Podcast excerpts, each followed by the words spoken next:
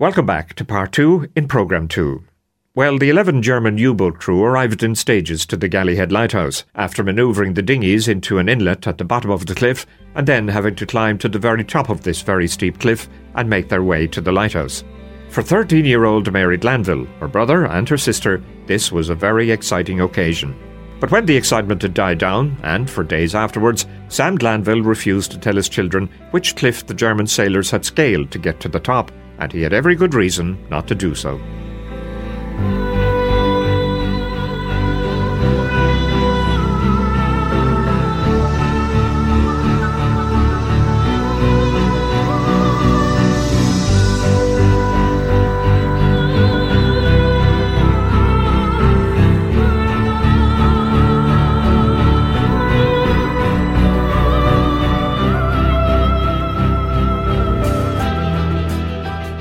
Especially my brother and I, we were real cliff climbers up and down and down onto beaches. Dreadfully dangerous things, but anyway, we got away with it. And they were they had come in probably in a rubber dinghy, and I remember thinking, maybe I was wrong, you see, memory can fool you. They didn't appear to have wet clothes or anything. They weren't distressed looking. And there were there was a discussion, what will they give them? What will they give them to eat? Mind the tea, of course, tea rationing. They were given coffee because they were from the continent, and people from the continent drank coffee, so they were given the Irish coffee. Probably very simple, maybe bread and butter. But I remember they noticed the Cork Examiner on Joe's table with Era on it and a look of relief on somebody's face of these men. They were quite cheerful, they were kept to themselves. My father was my father and Joe were able to communicate in some way with them. My father had some smattering of German, I think. One of the men showed photographs of his little child, Joe Burns's first baby was brought down, a little girl brought down from upstairs and shown, and there was great excitement and emotion. And I have the feeling my mother and the three of us, Michael, my sister, and I, were at the kitchen table in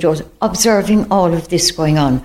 Then suddenly, I don't know what time either, more men arrived. So the first lot were only maybe five or six, because according to what, what my mother wrote, there were 11 altogether.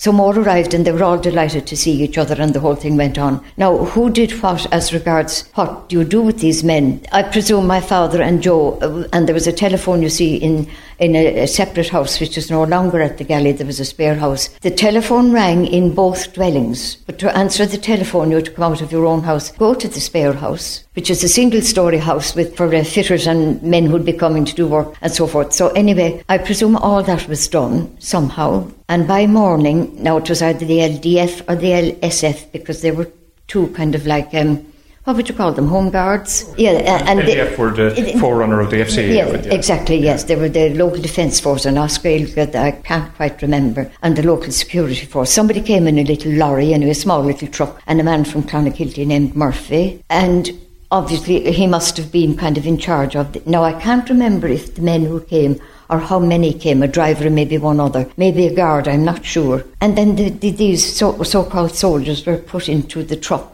and taken away. My next call is to Kelleher's Hardware and Builders Providers at the bridge in Bandon. I'm here to meet Therese Kelleher. Back on the 12th of March 1945 at the Galleyhead Lighthouse, Therese Kelleher was then Therese Burns, a baby in her mother's arms, and the baby that the German sailor was comparing with his own little girl back in Germany. Along with Sam Glanville, Joe Burns, Therese's father, was a lighthouse keeper at the time on the Galleyhead. I was born at Galleyhead towards the end of the last World War, and my parents met at Fisher's Cross. My mother was home on holidays from England. She was a nurse there, and they got married. And a year later, I was born, and that's the start of my life uh, as a, in the lightkeeping yeah. business. Prior to coming to uh, the Galleyhead, where was your father stationed? I think he was in County Down, but I can't be sure. So you were very, very young in the galley. I was an infant, weeks, yeah. weeks old. So what happened on the night of Monday, the twelfth of March, nineteen forty-five, is from your point of view here, so because you're you're going on what your parents had told you. So what did they say about that night and the sequence of events? My mother always said she was minding me upstairs and she saw flares. Now she'd been a nurse in England during the war, so was aware of what flares were. So she came down to my father, and I'm not sure what happened in the intervening period, but the Germans arrived in our house. And my mother always said, that she couldn't get over their extreme youth. Now, she was 24, which means they must have been much younger if she thought that. And they said that the first thing they did was burn their papers. We'd arrange in the kitchen. My father would have been on duty. Eh, Probably was in the middle of the night. I'm not sure what time it was. And they burnt their papers. And my father always said they were dry, so he meant it, they weren't in the water. What happened um, then after that? Well, they'd no English, and they gave my mother a, a, coin, which I have to this day, and in sign language they suggested to her that she would have that fashioned into a brooch, which she never did, and I have it. The neighbours came to the house, and of course, as you can imagine, it caused great excitement in a small rural area, and being wartime, provisions were low, I'm sure, and they brought, I presume, something like milk and bread and things of that nature. I'm not sure how long they stayed, the Germans, I mean, but the uh, army came and they were taken to the Curragh. That was the information I have about them. Your mother was a wartime nurse. That's and right. On that night, she remembers seeing a flare, so she knew about flares well. Yes, that's true. So, as I say, she was in London during the war, so she was quite familiar of things of that nature. So she alerted my father, and as I say, I don't know what happened in the intervening period, but they arrived in our house anyway.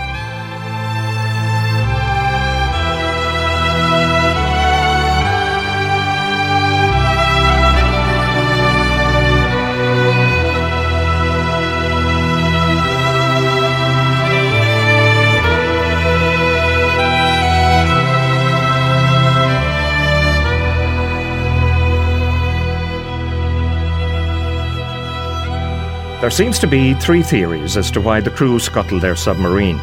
Theory one is that they knew the war was almost over, and rather than risk a dangerous journey back to Germany, they scuttled the submarine and handed themselves over to a neutral country, in this case Ireland.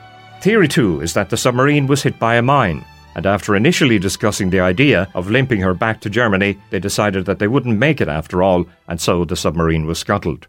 Theory 3 the 78 rock in the area is named so because it didn't appear on the Admiralty charts until 1978, and so the crew weren't aware of its presence when they were sailing in the area. It's reckoned by some that the submarine hit this rock, was damaged to such an extent that it would be impossible to make it back home.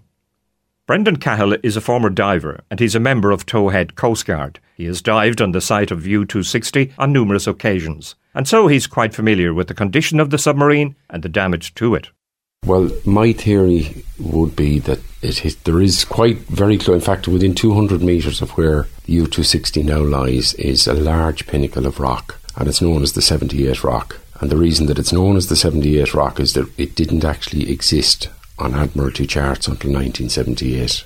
Now, what myself and the, the lads that have dived with me on the U boat believe, given the proximity of the rock and then the damage that is actually that you can see to the bow section of the U260 is more consistent with it having collided with the rock rather than having been subject of the huge amount of damage that would have been sustained by an explosion, be it a mine, a bomb, or whatever else. The damage, I won't say superficial, obviously, it was sufficient that it was sufficient to dam or to sink the U boat ultimately, but it would not be consistent with damage caused by an explosion. And having dived on a number of other wrecks, which have, uh, have been war losses, normally damage caused by explosion is catastrophic.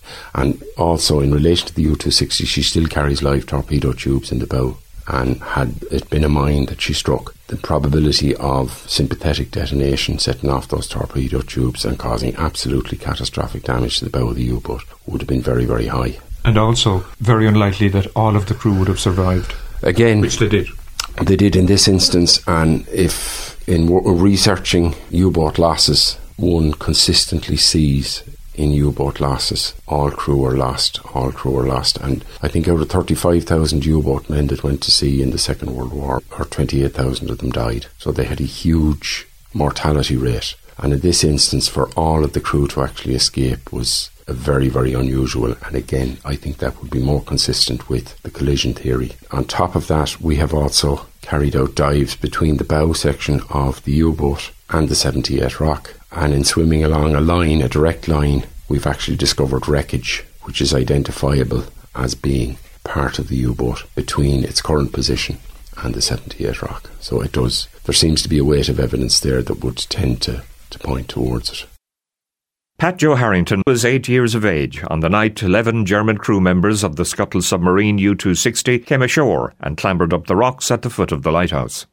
And the first we knew about it was they landed when the crew of the submarine came in under the lighthouse. They were, they were taken into the lightkeeper's house, and someone in the lighthouse actually went to Fisher's Cross, down to the local pub and shop for bread and tea and milk. And Jordan who was the old man that time at Fisher's Cross, he called to our house, and I'll never forget he announced, There's Germans after landing. And you can imagine the excitement then at that. So we got up eventually and we made our way to the lighthouse. And I met another neighbour and we walked around the wall I don't know where the sister Sheila went. She went up to her, she met some other one. They went into the house. And we I uh, remember going along the wall looking down at the dinghy, and there was a, I don't know whether the LDF or something that time. As far as we were concerned, they were all soldiers. So we went over to the house then, and one of the crew, he had Teresa Byrne, who was, I'd say, about two months old at the time, up in her arms, and he explained to someone that he had a baby about the same age at home. They were all lined out there,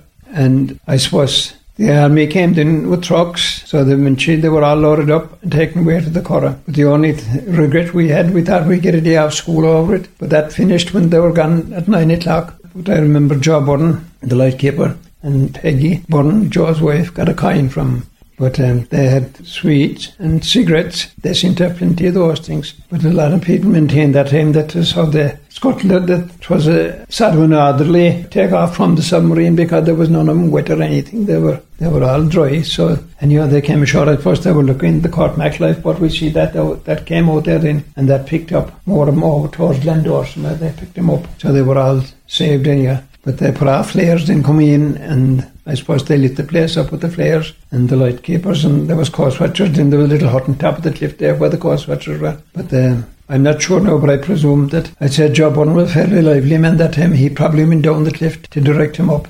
But they all came up the cliff anyhow. And Somebody said that the one thing they noticed about them was that they were very young. Young in the sense of maybe 19, 20 years of age. Yeah, they were a very said, young crew. They said the oldest of them were 23 years. And they were from that down, I'd say then. They were all a young crowd. Sure, I suppose you see the war that in, there was millions gone, I suppose. They were just coming on the youth in again. So it was fair going like till 23 year old captain of the ship or whatever he was to, to leave Germany and up the North Sea. They had to go up the North Sea and around because I suppose the English Channel they were being watched. So they had a tough time, but the war finished up in May then I think after that. You failed to get a day off from school anyway. We failed to get a day off from school. Yeah. yeah. That was our regret.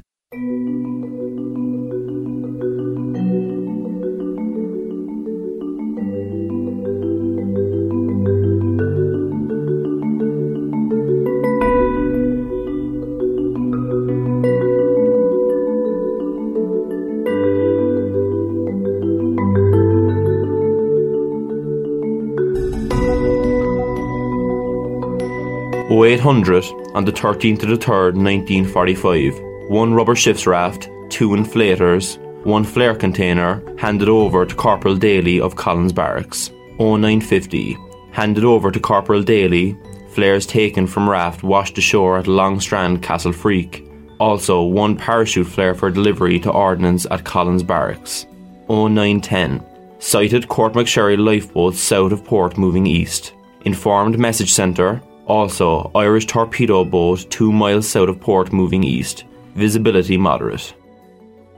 A copy of the Coastwatch report from the lookout post on the Galley Head for the early hours of the morning of Tuesday, March 13th, 1945, kindly supplied to us by Military Archives. But these are all activities for the adult world. Young Mary Glanville discovered that the life of a child usually carries on regardless. And, just like Pat Joe Harrington, there was no escaping school that day. And then in school, my brother was ahead of me in school in the class, and the master asked me to tell him, or the whole, there were about four classes in the room, very simple school, yeah. what happened. And I couldn't think of what to say. I thought, he should be asking my brother, he's older than me, and he'd go. But I said something with questions and answers, and then it all finished. Now, when we got home, Michael and I went exploring. We found probably silk from the little parachute, we think from a flare. And I don't know how we acquired that paddle there, but we got it somehow. There was a pair of binoculars, I don't know where they went. My father mentioned it, and then he never talked much about it again, actually. It was just something that happened. And that's the end of part two in programme two. The story of the lightkeeper's daughter and the scuttling of German submarine U 260 concludes in part 3 after the break.